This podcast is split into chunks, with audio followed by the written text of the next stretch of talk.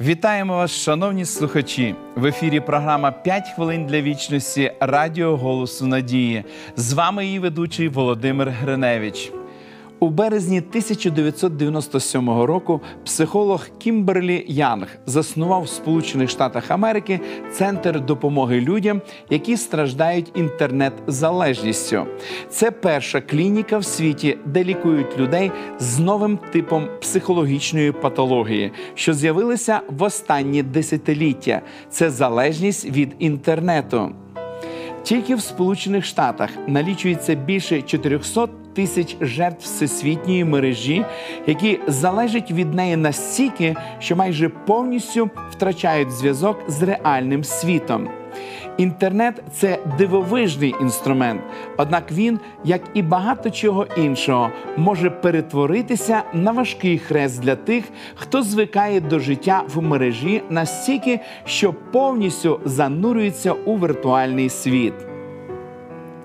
Деякі люди називають інтернет диявольським винаходом. Підхід не новий і нічого не вирішує.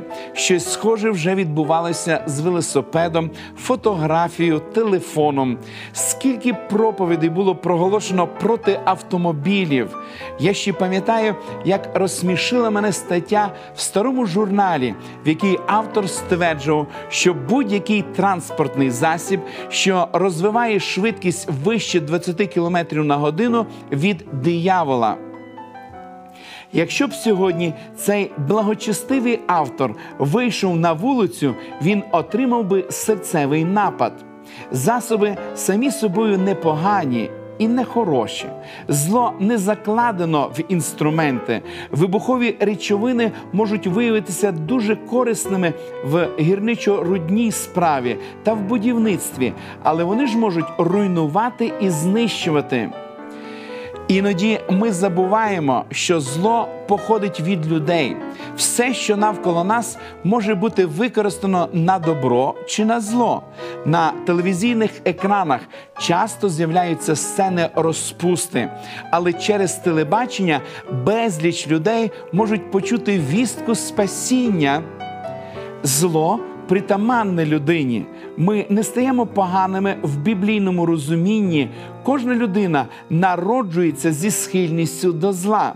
Священне писання не залишає сумнівів, воно стверджує. Бо всі згрішили і позбавлені Божої слави. Смерть найпереконливіший тому доказ. Тому то, як через одного чоловіка війшов до світу гріх, а гріхом смерть, так прийшла і смерть у всіх людей через те, що всі згрішили. Залежність від чого б то не було, це результат неврівноваженості в схильностях і пріоритетах, і волевиявленні. Бог може допомогти нам навіть в контролі над інтернетом. Ісус сказав, що без нього ми нічого не можемо зробити, і це стосується і віртуального життя. Просіть Бога, щоб Він допоміг вам захищати всі доступи до душі, тобто свої органи сприйняття. Помолимось. Дорогий наш Небесний Отець. Ми звертаємося до Тебе зі словами подяки за те, що Ти продовжуєш нас навчати. Ти, Господи, бажаєш, щоб ми отримали вічне життя і були з тобою всю вічність. Допоможи, Господи, нам прислухатися до Твоїх святих слів.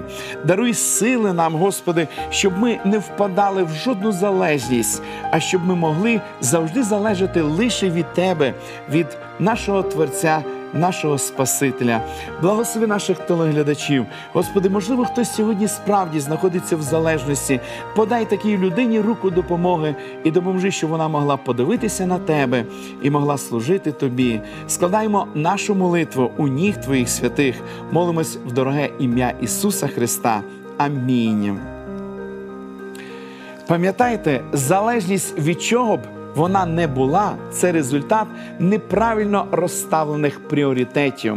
Уроки формула життя допоможуть вам на основі Біблії дізнатися, як оберігати себе від недоброго впливу. Цю серію уроків ви можете отримати безкоштовно. Ви можете отримати їх, зателефонувавши нам за номером телефону 0800 30 20 20 або написавши на електронну адресу biblesobachka.hope.ua. Нехай благословить вас Бог. До побачення!